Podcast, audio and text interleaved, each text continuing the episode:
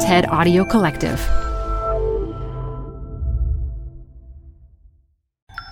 This TED Talk features supply chain expert Markus Mutz, recorded live at TED at BCG 2019. Canva presents stories to keep you up at night. It was an ordinary workday until The Singapore presentation is at 3 a.m. the office was shocked. That's when we sleep. Maya made it less scary with Canva. I'll just record my presentation so Singapore can watch it anytime. Record and present anytime with Canva presentations at canva.com. Designed for work. This show is brought to you by Schwab. You're here to keep a pulse on environmental trends. Well, now you can invest in what's trending in electric vehicles, renewable energy, water sustainability, and more with Schwab investing themes. It's an easy way to invest in ideas you believe in. Schwab's research uncovers emerging trends, then their technology curates relevant stocks into themes. Choose from over 40 themes. Buy all the stocks in a theme as is or customized to better fit your investing goals. All in a few clicks. Schwab Investing Themes is not intended to be investment advice or a recommendation of any stock or investment strategy. Learn more at schwab.com slash thematic investing.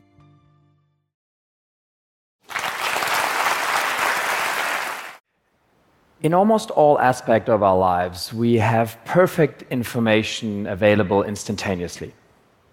My phone can tell me everything about my finances, where precisely I am on a map, and the best way to my next destination, all with the click of a button. But this availability of information and transparency almost completely disappears when it comes to consumer products.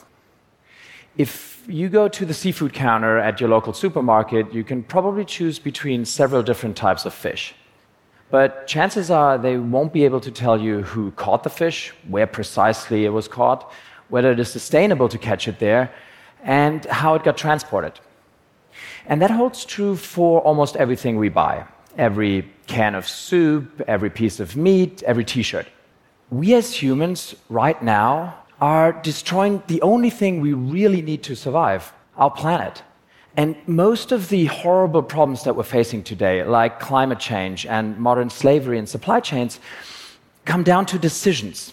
Human decisions to produce something one way and not another.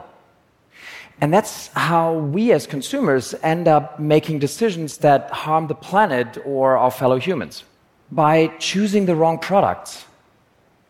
But I refuse to believe that anybody here in this room, or frankly anybody on this planet, really wants to buy a product that harms the planet or our fellow humans if given the choice. But you see, choice is a loaded word. Choice means there's another option. Choice means you can afford that option. But choice also means you have enough information to make an informed decision. And that information nowadays simply just doesn't exist, or at least is really, really hard to access. But I think this is about to change because we can use technology to solve this information problem. And many of the specific technologies that we need to do that have become better and cheaper over the recent years and are now ready to be used at scale. So, over the past two years, my team and I have been working with one of the world's largest conservation organizations, WWF, and we've founded a company called OpenSC, where SC stands for supply chain.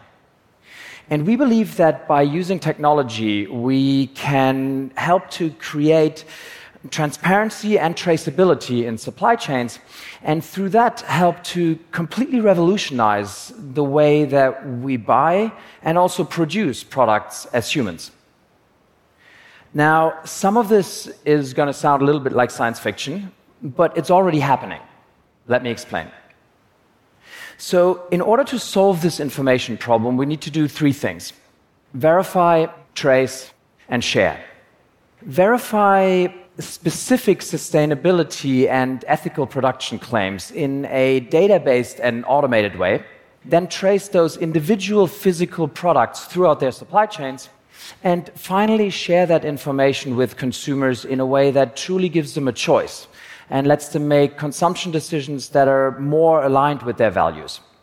I'm going to use a real product, and a supply chain where we've made all of this a reality already. A Patagonian toothfish, or Chilean sea bass, as it's called in the US. Number one, verify. Verify how something is produced, but not just by saying, trust me, this is good, trust me, we've done all the right things, but by producing evidence for that individual physical product and the way it was produced by producing evidence for a specific sustainability or ethical production claim. So, for example, in the case of the fish, has this fish been caught in an area where there's enough of them so that it's sustainable to catch it there and not in a marine protected area? So, what we're doing here is um, we're taking almost real time GPS data from the ship, the ship that's fishing, and that tells us where the ship is and where it's going at what speed. And we can then combine that with other types of data, like, for example, how deep the seafloor is. And combining all of this information, our machine learning algorithms can then verify in an automated way whether the ship is only fishing where it's supposed to or not. And as sensors become cheaper, we can put them in more places. And that means we can capture more data. And combining that with advancements in data science, it means that we can now verify specific sustainability and ethical production claims in an automated, real time, and ongoing manner. And that really lays the basis for this information revolution. So, number two, trace trace those individual physical products so that we can truly say that the claim that we've verified about a certain product actually belongs to that individual product that we as consumers have right in front of us. Because without that level of traceability, um, all that we've really verified in the first place is that somebody somewhere at some point caught a fish in a sustainable way or didn't harm their employee when asking them to produce a t shirt or didn't use pesticides when growing a vegetable that didn't actually need it. Only if I give a product an identity from the start and then trace it throughout the whole supply chain can this claim and the value that's been created by producing it in the right way truly stay with it. Now, I've talked about cheaper sensors. There are many other technological developments that make all of this much more possible today than ever before. For example, the falling costs of tags. You give a product a name, a serial number, an identity. The tag is its passport. And as soon as the fish is on board, it is killed, and then um, after that, we insert a small tag into the fish's flesh. And in that tag, there is an RFID chip with a unique serial number, and that tag follows the fish throughout the whole supply chain and makes it really easy to sense its presence in any port, on any truck, or in any processing plant.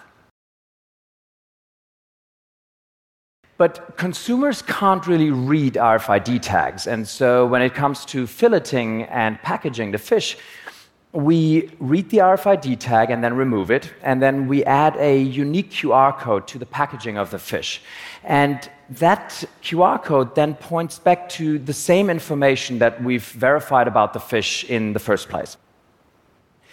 And so depending on the type of product that we're working with, um, we may use QR codes, barcodes, RFID tags, or other tag technologies. But there are also technologies that are at the brink of large scale breakthrough that make tags themselves obsolete. Like, um, for example, analyzing a product for trace elements that can then tell you quite accurately where it is actually from. Then there's blockchain. Decentralized technology can act as a catalyst for this revolution because it can help mitigate some of the trust issues that are inherent to giving people information and then asking them to change their consumption behavior because of that information. And so we use blockchain technology where it adds value to what we're doing. But importantly, we don't let the limitations that this technology still has today, like, for example, with regards to scaling, we don't let that stand in our way. And that brings us to the third point share. How to share the information that we've verified and tracked about where a product is from, how it was produced, and how it got to where it is. How to share this information is really different from product to product and different from where you buy it. you behave differently in those situations. You are stressed and time poor in the supermarket, or with short attention span over dinner because your date's so cute. Or you are critical and inquisitive when researching for a larger purchase online. And so for our fish, we've developed a digital experience that works when buying the fish in a freezer in a fish specialty store. And that gives you all of the information about the fish and its journey. But we also worked with a restaurant and developed a different digital experience that only summarizes the key facts about the fish and its journey and works better in a dinner setting and hopefully there doesn't annoy your date too much. Now, that brings us full circle. We've verified that the fish was caught in an area where it's sustainable to do so. We've then traced it throughout the entire supply chain to maintain its identity and all the information that's attached to it. And then we've shared that information with consumers in a way that gives them a choice and lets them make consumption decisions that are more in line with their values. Now, for this fish example, this is already rolled out at scale this season, the entire fleet of the world's largest toothfish fishing company, Austral Fisheries, is tagging every single fish that they catch and that ends up in their premium branded Glacier 51 product. And you can already buy this fish.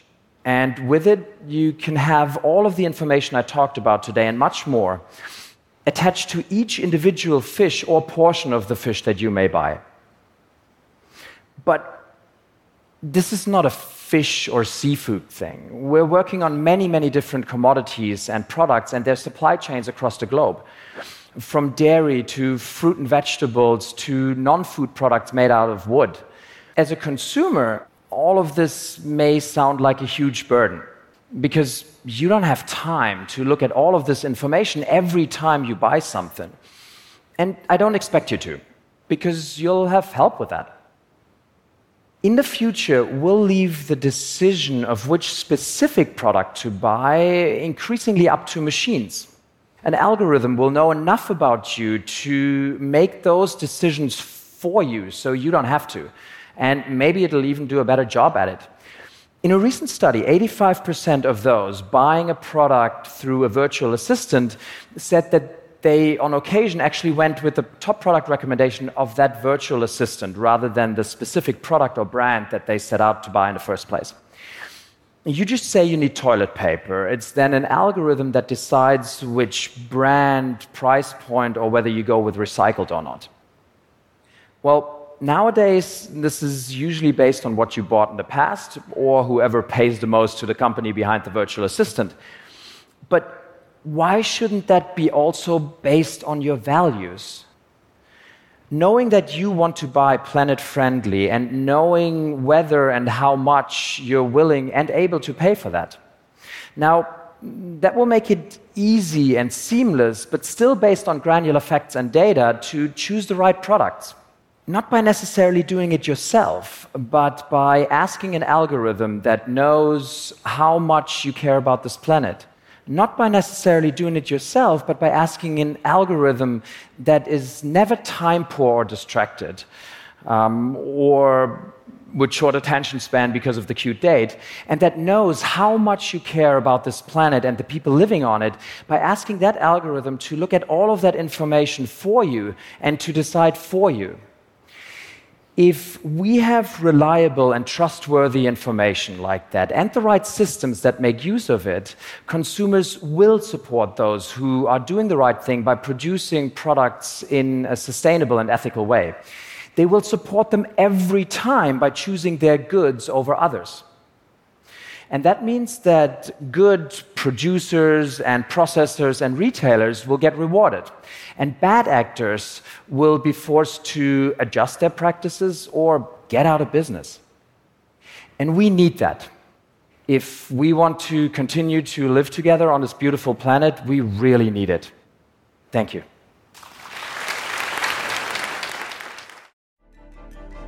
For more TED Talks, go to TED.com.